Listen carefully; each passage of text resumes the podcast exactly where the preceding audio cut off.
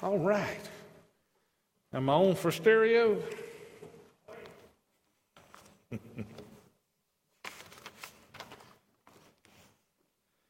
As I was worshiping, there you go. As I was worshiping and still am worshiping, and my heart is my heart is bowed before God. You can take this for what it's worth. I felt the Holy Spirit speak to my heart.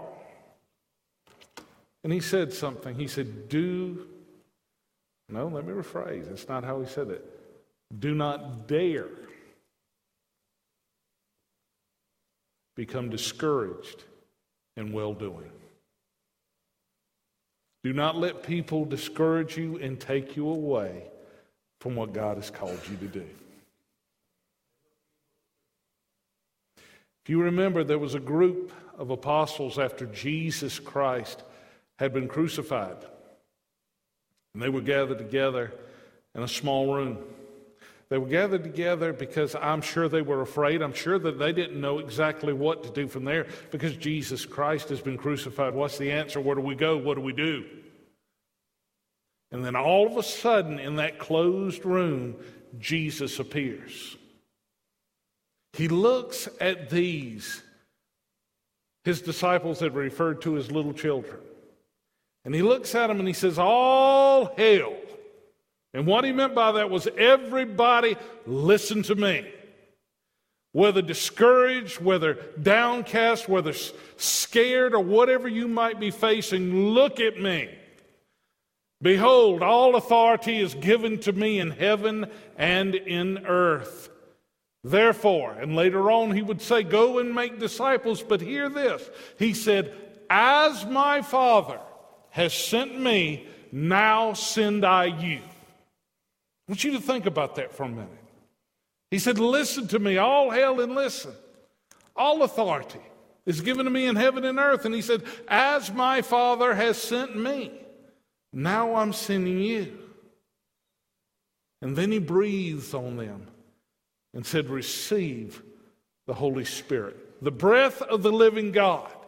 And, saints, what does that mean? What does that mean in, in, in, its true, I mean, in its, in its rawest form? People, I believe it's beyond understanding. What I mean by that is to truly grasp it that God is with us. That Jesus, you know, we look in our past, we look over our lives, and we see those tragedies. We see the things that hit us, the things that tried to discourage us. They, above all people, had every right to run and hide. But then when Jesus appears, he tells them, He says, Get out of your hole. Get out of here. I am not dead, I am risen. And he sends them into the world. And, saints, we are sent the exact same way. You do not think much of yourselves. Maybe we do, I don't know. But I'm saying if you belong to the Lord, you know. You know that everything that you have, you receive from God, and you know every blessing that you have received has come from God. You know that what you are able to do and what you will ever be able to accomplish, it will be accomplished by His Spirit. You understand that. But, saints, I want you to know Jesus said, He that hears you hears me. Think about that. And him or he that hears me hears not only me, but the one who sent me. We are much more than we realize. And we have a greater responsibility, but also a greater privilege than anyone could have ever thought in the beginning. We're His. We are Christians. We have light. We have love. We have power to as many as received him. Uh, to them, he gave the power to become the sons of God, even to those who would believe in his name. Don't you dare let the enemy steal from you. Don't you dare let him take away from you that which he has called you to do and allowed you to do. There will always be those to complain, to naysay, and to pull away. Don't take your eyes off of Jesus because of a storm. You focus on Jesus and you'll walk above it. Amen? Well, good night. Y'all have a good one. It's been good being here with you tonight. Okay, just kidding. All right. oh, I meant to share this with you. As a matter of fact, Mr. Chris had shared this with me, and I forgot to share it. Sometimes I get caught up in what's going on. But uh, our missionary, Essen, uh, a lot of you had some questions, or a few of you have even uh, asked about him, and I know that uh, Miss Peggy was sharing with me. Uh, the area of our world in, in, which he lives and works and serves the Lord was hit very tragically, earthquakes, a lot of things that were bad there, and uh, there were people that were killed, yes, of, of his fellowship and hurt but he was stateside at the time, and so he, he was spared that. Now, I know in his heart he longs for his home, and we, as brothers and sisters in Christ, need to be praying for that fellowship. We need to be praying for that church. We need to be praying for that work. And just once again, because a tragedy hits, does not mean that God is not very much involved in what is happening there. God's hands are still holding those people that are in crisis, crises, that is. So please be praying. And as a matter of fact, let's open our hearts. Father, in the name of Jesus, we pray for Kaias. And Father, we pray for the uh, ministry that is taking place there in the Middle East. We pray, Father, for your grace. We pray for healing and help over that church. And we ask you, Father, to please to move mountains. We pray for healing. We pray for strength. We pray from this tragedy that even a stronger church arises, that people's eyes, because of this, will be turned to you. Father, we pray for Asbury. Father, we pray for the revival that is breaking out there. We pray, Father, that it will continue to grow and spread from there. And wherever the glory of God desires to go, may it set this world on fire. Shine, Jesus, shine. Father, we ask you to teach us tonight glorify your name. In Jesus' name we pray. Amen and amen. All right. When we left last time, we we're talking about an individual named Jacob. Now, Jacob is a prominent figure in Scripture, but Jacob, from the beginning, whenever you look at him, there's a reason why the Scripture highlights him. Jacob uh, is not a good man, not starting out in particular. Jacob is very much self centered. Jacob is pretty much in this thing for himself. But one of the things in Scripture, and, and people, it's very, very clean, uh, clearly seen in his life, but people, uh, saints, let me rephrase. All of these individuals that we look at, in some way, they should reflect you and me. We should see the mercy and the grace of God, even the discipline and holiness, chastening of God in their lives. We should also see it happening in us. It shows us that it is not simply just the perfect. It's not simply just those people that just waltz through life and they're, they're, they're just completely obedient to God. Show me one of those, really. But what I'm saying is that even in their failures, their weaknesses, even in their development, because that's what it is, they are growing in their knowledge of God, growing in His grace. They are coming to know exactly who He is as God reveals Himself to them. And you see that transformation. So, what you might look at in Jacob as a scoundrel, as this uh, grasper for the heel, the one who wants to supplant and take away from another. And we saw him do it with his own brother. It's what he can become. And literally, in looking at Jacob, you know, you go back to Abraham and you see the great trial that Abraham went through. Although not a perfect man, an incredible man, too, with what God was doing through him, willing to take that which was most precious. Every promise hinged on Isaac, and he was willing to give him back to God. He was willing to sacrifice that because of his love for God and people, his belief and faith and trust in God. That is why God declared him righteous. And then we come on down and we see his son Isaac, and we see the children that are born to him, and we see the promises continued. It's continued with Isaac, it's going to be continued with Jacob. But you, you, you have this Jacob, he comes into the world, and eventually he is going to become the nation of Israel. Who is this nation of Israel? We will see. But you've got to see the seed, if you will, is already planted. The seed is there in Abraham. But the last thing that we see about Jacob is we see a man who takes advantage of his brother whenever he's at his weakest. He wants to just swipe and to take, and he wants that blessing. And his mother really isn't helping him. I mean, she's helping him to get what he wants, but she's not building into him that character that she needs to build. And, saints, I'm not trying to go too far afield, but sometimes children need to be told no.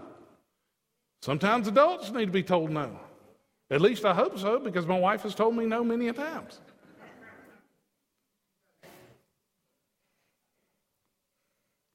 Can we go out to eat tonight? No. No, I'm just, I'm just kidding.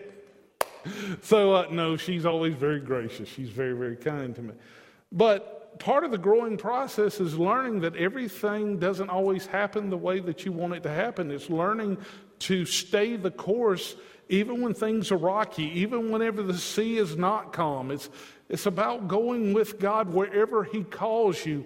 And sometimes those places are tough, but the good news is that if God's with us in it, we can make it. We can get through this thing. And the ultimate result, what God is wanting to bring about in our lives, He will do that if we'll hang with Him. Half the problem that we have in this life is that we don't hang in there with the Lord. You know, God's taking us through the darkness, He's taking us through the difficulties in our lives. And what we do is we abandon Him halfway through. And what you don't realize is you're going to have to go through the storm either way. The question is, is do you want to go through with Jesus? Because in the end, He will heal you, He will help you, He will. I am persuaded that the present sufferings of this life are nothing to be compared to the glory that will be revealed in us. In the end, it is always worth it because Jesus is the prize. You can take streets of gold, you can take the crystal sea, you can take the beautiful gates of pearl, because without Jesus, they mean nothing. But if you got Jesus, you got it all. So, he's taken advantage of his brother, he's gotten the birthright. Uh, we know that God has a plan for Jacob, but we're seeing it unfold, and Jacob isn't doing a very good job. So he ends up stealing, I guess you would say, the birthright from him. Then, whenever it comes for the blessing, the time for that blessing to be given, he and his mother conspire. He lies repeatedly. His father, Isaac, asks him, You know, the, the, the, the smell that I'm smelling of you, because he put on the clothes, he says, Well, that's Esau. He said, You feel like Esau. He said, There's a lot of things here that, yeah, I can say it's Esau, but the voice, the voice is Jacob. Are you truly Esau? Yes, yes, yes. Well, how did you happen to get the meal prepared so quickly? Because you remember he said, Go prepare me some savory food, go hunt for it, bring it back here. I'll fill myself, we'll rejoice together, and I will bless you. And he ends up getting that done that quick. You remember mom and he conspired. They went and took a few goats and took that, and he came back and said, Well, how did you do this so quickly? Oh, the Lord helped me. Don't bring God into your lie. Don't bring God into this to bring more deception. But over and over again, he refuses. He refuses to, to tell his daddy the truth. And what ends up happening after he steals the blessing again, you know, you can say, well, he sold it to him. Uh, obviously, things are not going like they should. But the last thing that we hear from Esau is that he tells him, I'm going to kill him. I'm going to kill my brother. Jacob's a dead man. That's what he's going to do. So mama comes out there after all of that and says, You know what you need to do? You need to get. Your brother's going to kill you, so he goes and hides. But here's the problem sooner or later, he's going to have to face his brother. And that's exactly what's getting ready to happen. For all that has transpired in the life of Jacob since then, whether it be with his wife or wives, whether it be the children that are born to him, the problems that are occurring, you know, between him and Laban or other folks, Okay? Whatever the situation may be, it's coming down to a point where he is going to have to face his brother, and he is absolutely terrified. Because whenever he meets his brother, will his brother still be angry? Will his brother attack him? Will his brother kill him? Will he kill his uh, family? You know, he ends up dividing up his family whenever he goes to see his brother because he is concerned, you know, what is going to happen? Well, you know, if he attacks me, at least part of my family's, you know, going to be okay. So you can see he really is struggling with this thing. But something happens. I want you to hear this. Now, you remember whenever he was born, God did say that his favor was going to be with Jacob, okay, with the second one that they came out of the womb. But that doesn't mean, now, now please follow me here. Because God says that ultimately He favors someone or God's going to be with someone does not mean in that particular second or moment of their life that they're living in absolute holiness. As a matter of fact, most of the times in our lives, before God is able to do with us what He desires for us to do, He has to let us walk through trials. He has to get us to the place that we will listen to Him in spite of circumstances and understand that He is there in the midst of the storm. He was with Abraham no matter what. Even asking him to sacrifice his son, he was still with Abraham the whole time. And there was great blessing that came out of that as God spared his son. You know, we talking about love at the beginning of the service. You ever think that God just wants people to love him? Listen to him and love him. So let's take a look at what's getting ready to happen here. If you will, we're going to be in Genesis chapter 32, starting in verse 1. Genesis chapter 32 and starting in verse 1. Now, this is going to be a strange scripture. When I looked at this, I have to read this scripture several times. The first time I read I'm like, what? And then, it, oh, yeah, okay. But it's one of those that the Bible tells you what is happening in the sense that this is what's going on, but it doesn't necessarily behind the scenes say everything. And there's more interpretations on this kind of stuff than you can imagine, but I want you to just hear it, kind of at face value here. So, verse 32 says So Jacob went on his way. Now, he's getting ready to meet his brother Esau. So, Jacob went on his way, and it says, And the angels of God met him. That's interesting, isn't it? He's going along and these angels show up. Okay. Why? When Jacob saw them, he said, This is God's camp. And he called the place where he is. It literally means that term means two camps, okay? That are there. There's a camp of God. But this opens a door for what is about to take place. More than likely, what is ha- happening here is Jacob is about to go through the biggest trial of his life. He's getting ready to have to face his brother. And in so doing, he's afraid he's going to die. And we have angels there that are watching and encouraging, protecting him, if you will. But let's keep going.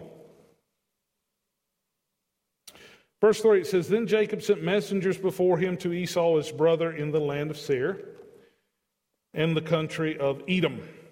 And he commanded them, saying, Speak thus to my lord Esau, Thus your servant Jacob I have dwelt with Laban and stayed there until now. I have oxen, donkeys, and all this kind of stuff he's going to share with them. Take a look at verse 6. Then the messengers returned to Jacob, saying, We came to your brother Esau, and he is also coming to meet you, and 400 men are with him. So, you know, he's not. What he does is the language here. You're going to see this with David, and you're going to see this with Saul. You're going to see this father son language or the imagery of family where David is honoring Saul. He calls him father. He says, I'm but a dog before you. I'm a worm and all these things. And what you're seeing also in Jacob is that he's trying to uh, prostrate himself, okay, to bow before him. He's trying to say, you know, I recognize that you're my brother. You are my older brother. I want you to know that I, am sorry and I respect you. I'm, I'm, I'm nothing, you're everything kind of approach. But this is what he gets. He says, okay, with all the oxen, with all the things, he's sending gifts. He's trying to send gifts over to his brother, hoping that that will in some way calm his brother down. But he doesn't know what his brother's feeling. And here comes his brother with 400 men. So this could be good or very bad. So, verse 7, it says So Jacob was greatly afraid and distressed, and he divided the people that were with him and the flocks and herds and camels into two companies. And he said, If Esau comes to one company and attacks it, then the other company which is left will escape. So he's trying to cut his losses here, okay? Then Jacob said, O God, now listen to this prayer.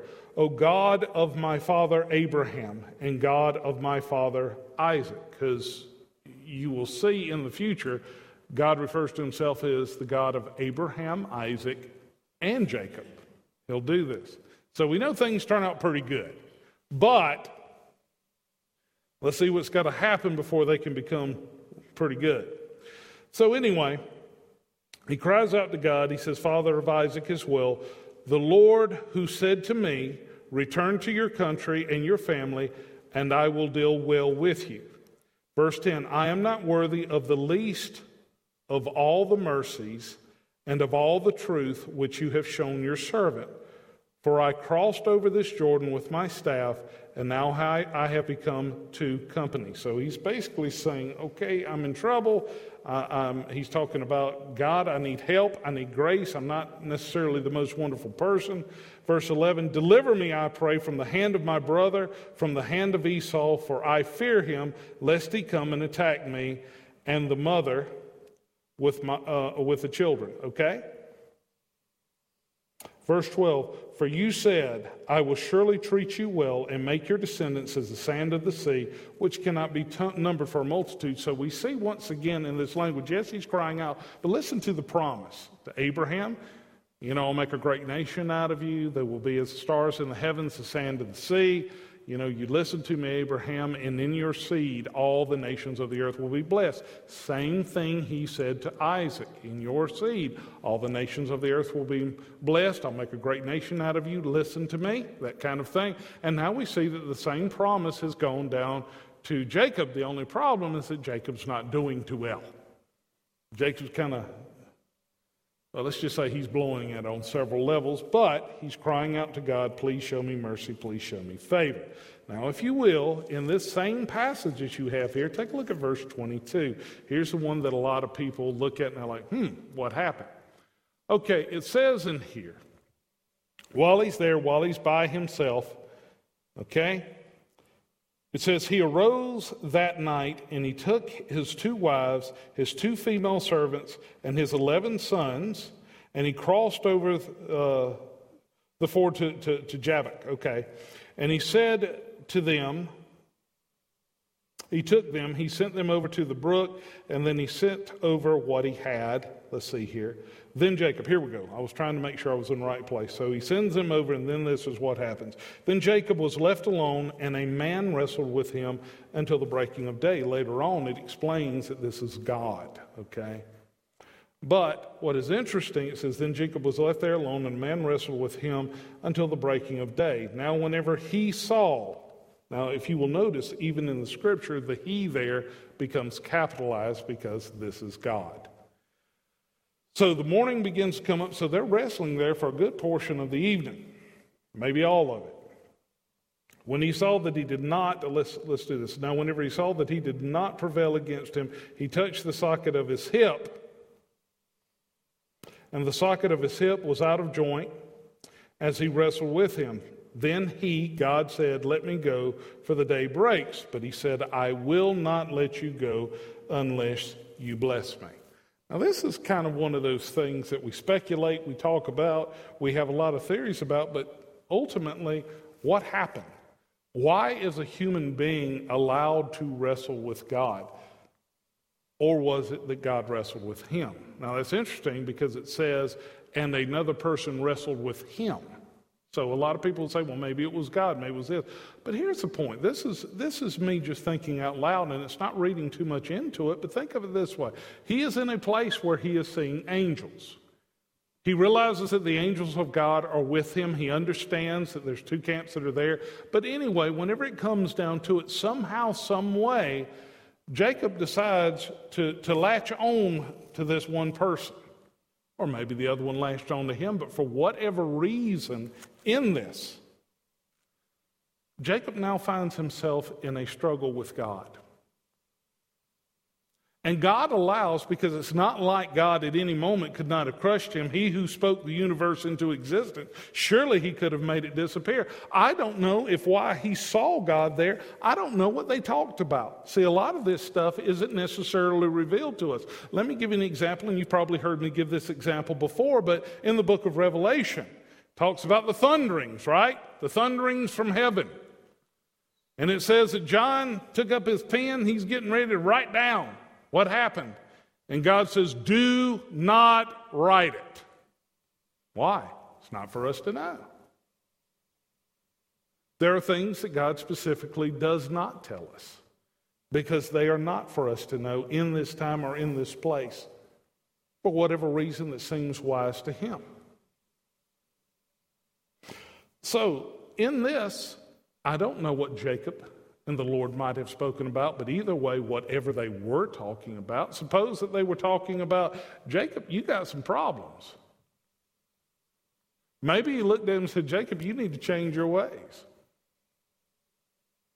Jacob, if you, you know, had, would, would serve me, I would truly bless you.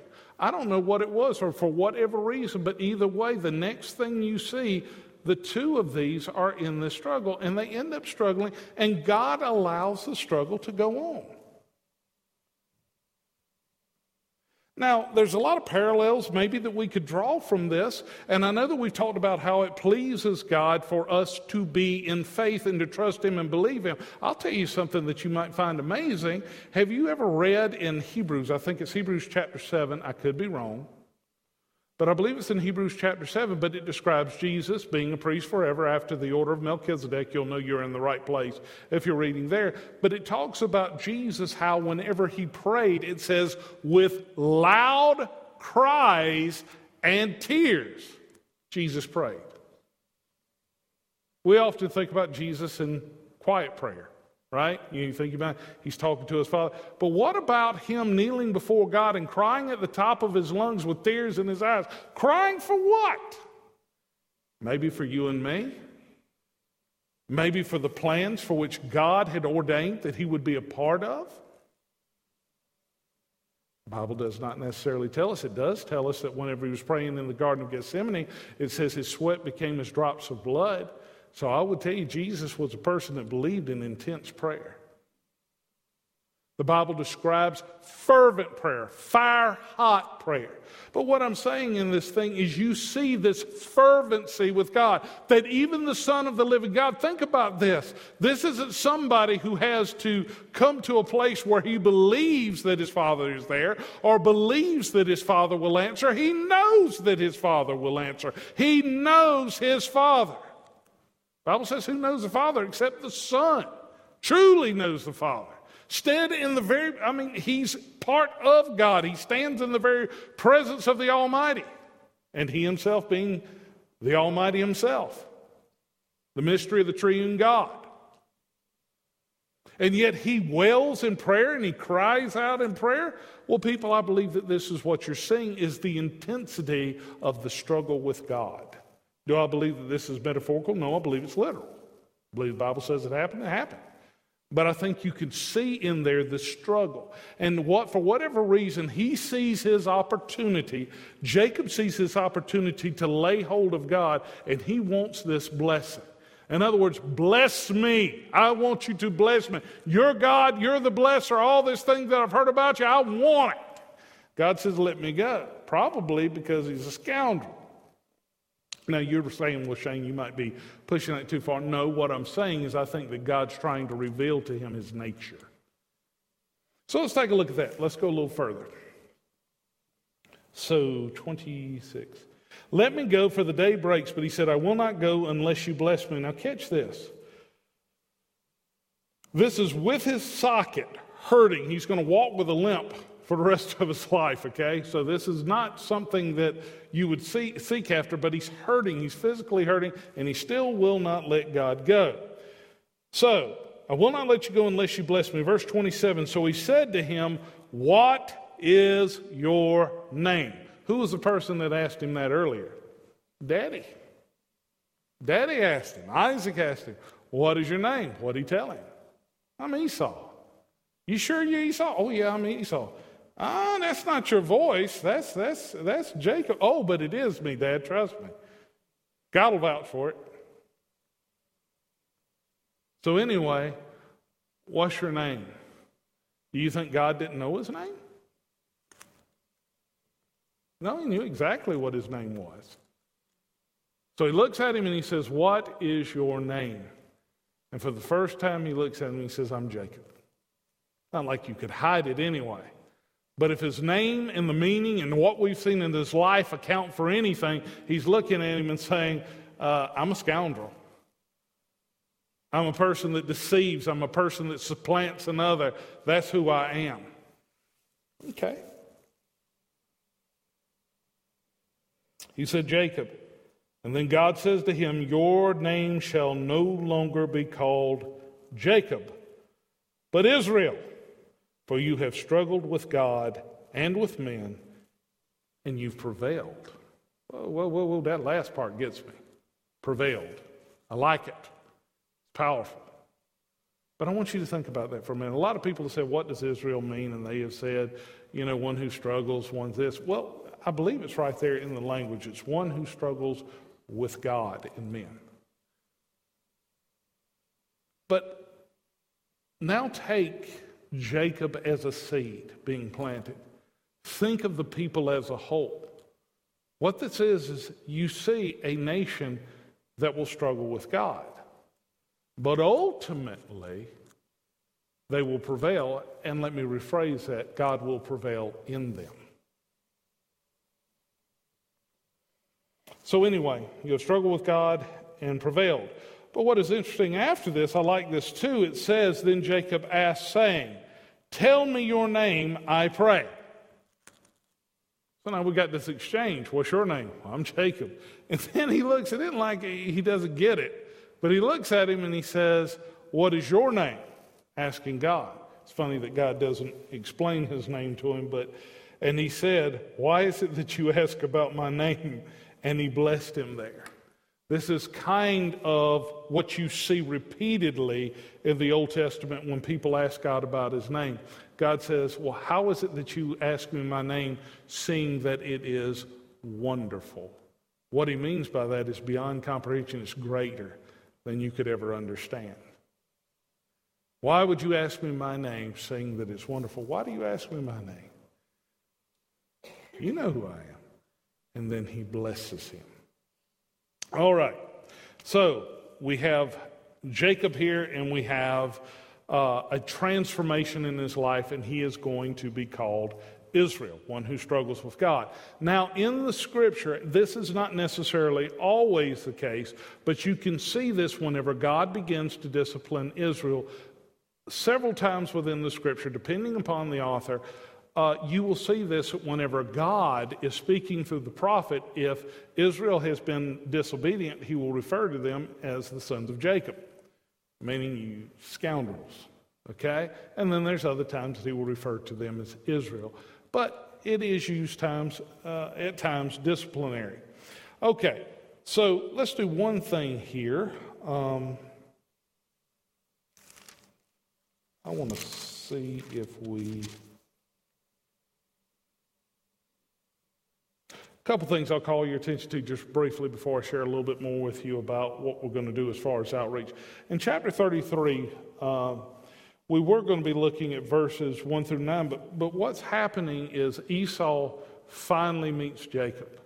And there's something beautiful whenever I, I, you get into this and you see it. But let's look. Of course, he has his wives with him. He's trying to give it the best case scenario. Please show me mercy. You know, he's got his people around him. So he comes near his brother. Look at verse 4. Whenever he comes near his brother slowly, it says, But Esau ran to meet him and embraced him and fell on his neck and kissed him and wept. He was happy to see his brother. He loved his brother. And I want you to see something in the character here, okay? A man that probably had physically every right to be angry with his brother, this is not what's in his heart. So he runs up to him and he loves his brother, and I want you to see something that is said here. So he wept. In verse 5, it says, He lifted up his eyes and he saw the women and children and said, Who are these with you? And he said, The children whom God has graciously given to me. Then the maidservants came near, and of course, and their children, and they bowed down, showing respect. And Leah also came near with her children. She bows down. Uh, afterward, uh, Joseph and Rachel, they come near, they bow down. And Esau said, What do you mean by all this company which I met? You know, what are you, you know, are you worried? Are you fretful? And he said, These are to find favor in the sight of my Lord. He brought gifts, he brought all these kind of things. But take a look at verse 9. This is the one that I like. But Esau said, I have enough, my brother. Keep what you have for yourself. Do you see a change in the heart? Now, I'm not talking about the Edomites. I'm not talking about their sins in the future. I'm not talking about how even when the Babylonians come in to attack, they actually help the Babylonians. I'm talking about just at this moment, in this time between two brothers, you see that God has still blessed and watched over Esau. Okay? Now, that being said, let me finish with this last little bit. Go over to chapter 35. Like I said, we're just going to kind of bounce through a little bit, hitting some, some key points. So, chapter 35, starting in verse, let's see here, 22. Uh, actually, it, it, it, picks up on the son of Reuben here, and uh, there is judgment that comes with that.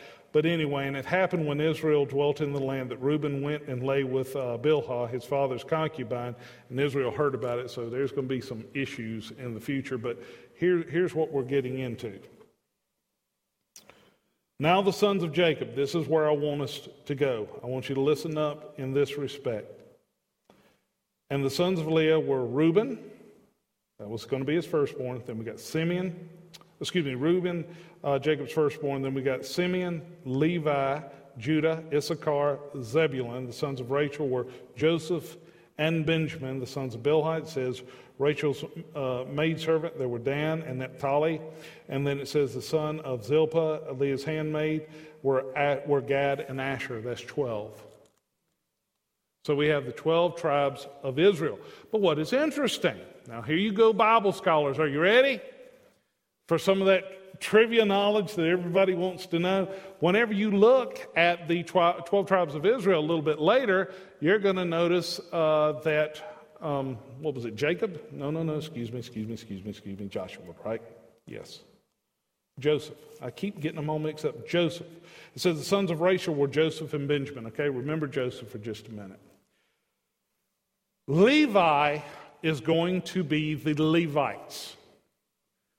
Now, from Levi, you're going to have multiple descendants but you are going to have the, the uh, lineage of Aaron that is going to come out of that, or Aaron. From Aaron come all the priests. So here's the deal everybody who's a Levite will serve before the Lord, and they'll serve in the temple or the tabernacle until the temple is built.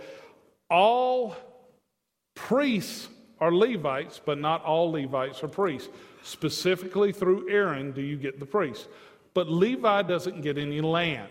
They basically have cities throughout the 12 tribes, so now we're down to 11 places, right? And what's going to happen is Joseph is going to wind up with a double portion. And whenever he gets a double portion, it's going to go to his children, Ephraim and Manasseh. So whenever uh, Joseph disappears as a tribe, you're going to see Ephraim and Manasseh. Now you're back up to 12 tribes. So we have the 12 tribes of Israel that are present. You say, okay, that's significant and that's good, but understand what's going to happen, and we're going to study this later. Whenever King Solomon sins and rebels against God, God is going to strip 10 tribes from him. He's going to just tear them right away from him. He says, but for the sake of David, he said, I'm going to allow you to have two in the southern kingdom, of course, Judah and I believe Benjamin, if I'm not mistaken. So, where have we come so far? We've gone through all this biblical history, and now we are touching on those 12 tribes, this land that is going to be divided eventually after uh, Joshua. But you're going to see the 12 tribes of Israel take their form. Okay? All right. Now, let me share a couple things with you tonight. I have been up trying to upload material, but evidently I have upset uh, either YouTube or I'm not doing what YouTube wants me to do, or I have just messed up on my own. But let me share some things with you. So I want to give you some training tonight, and you say, "Well, Shane, it's close to closing." Now, you know what? Let's do this. Hold on. Let's have the worship team come for just a moment. Let's not change gears in the middle of something. Worship team comes. Tonight, if you need special prayer tonight, if you uh, would like just prayer in general, or if you need to come to the altar, if you need to be with Jesus, if you don't know Jesus, or if you're struggling with your relationship with Christ, we want to give you that opportunity. So tonight, uh, I would ask you to open your heart to the Lord and whatever He has for you, I pray that you would receive it. So if everyone would please stand. And I know that uh, Mr. James is going to get some prayer tonight, so he'll be heading this way. And then also uh, here towards uh, the end of the altar service, if we could have our deacons come forward.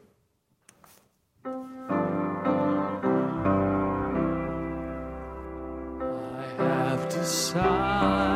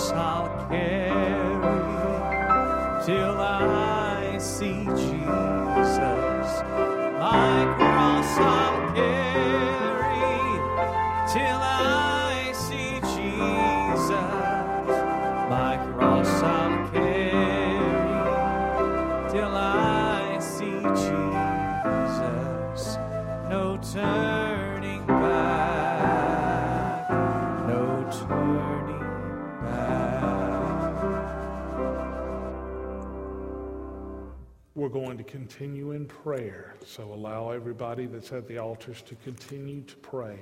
I would like some deacons to come forward, if you will. We're going to pray for Mr. James. He's going to be having some surgery. He says he's got an old football injury we got to take care of. Please remain in an attitude of worship.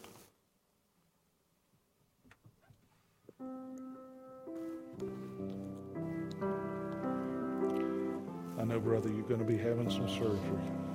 And I know God's got you. But according to the Word of God, to call for the elders of the church and to pray for the sick and to pray that prayer of faith. He said you'd hear that prayer of faith and that you'd heal the sick and you'd lift them up, and if they committed any sins, that they would be forgiven. My brother, Mr. James, I anoint you in the name of the Father and of the Son and of the Holy Spirit. Father, we lay our hands upon our brother right now and we ask you, Father.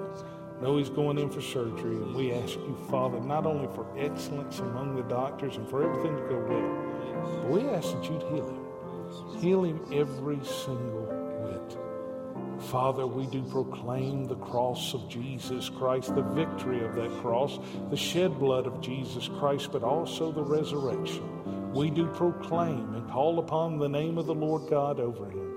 And we ask that you bless him in the name of Christ Jesus. And we ask you to heal him, help him, and to lift him up. May this all go well, be for his strength and for his better.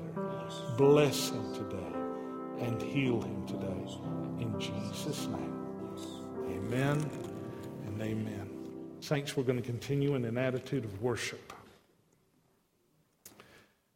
And I want you to pray with me right now.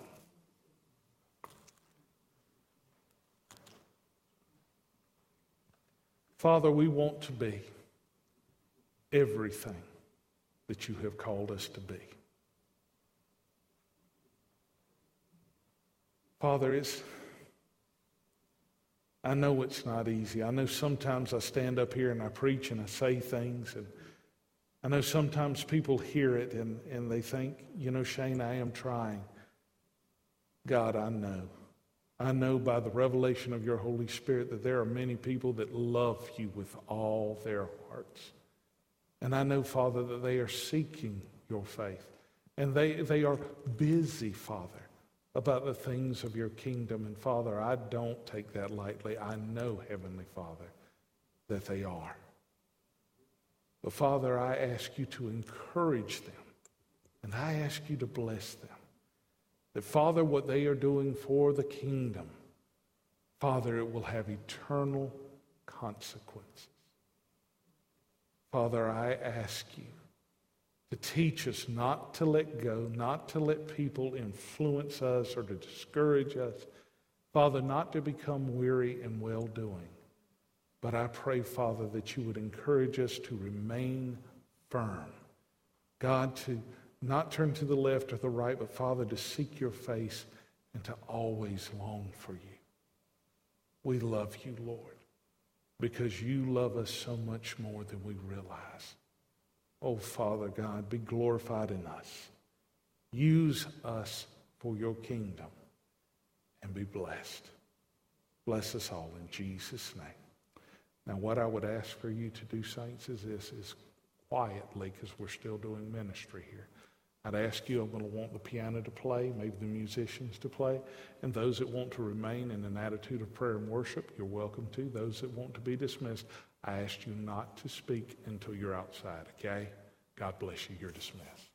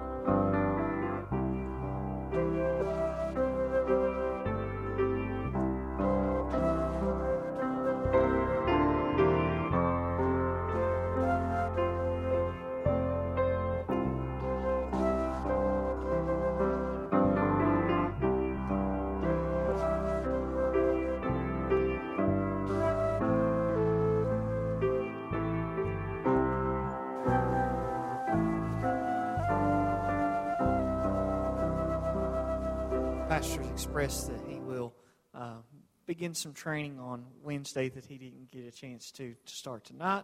Uh, so that'll just give you a, a, chance to come back and be with us on Wednesday night. Uh, that said, you're dismissed. Just be uh, very, very careful. I understand that the weather has made a turn, uh, so just be careful for the that that traveling in higher, higher elevations and be safe. Thank you.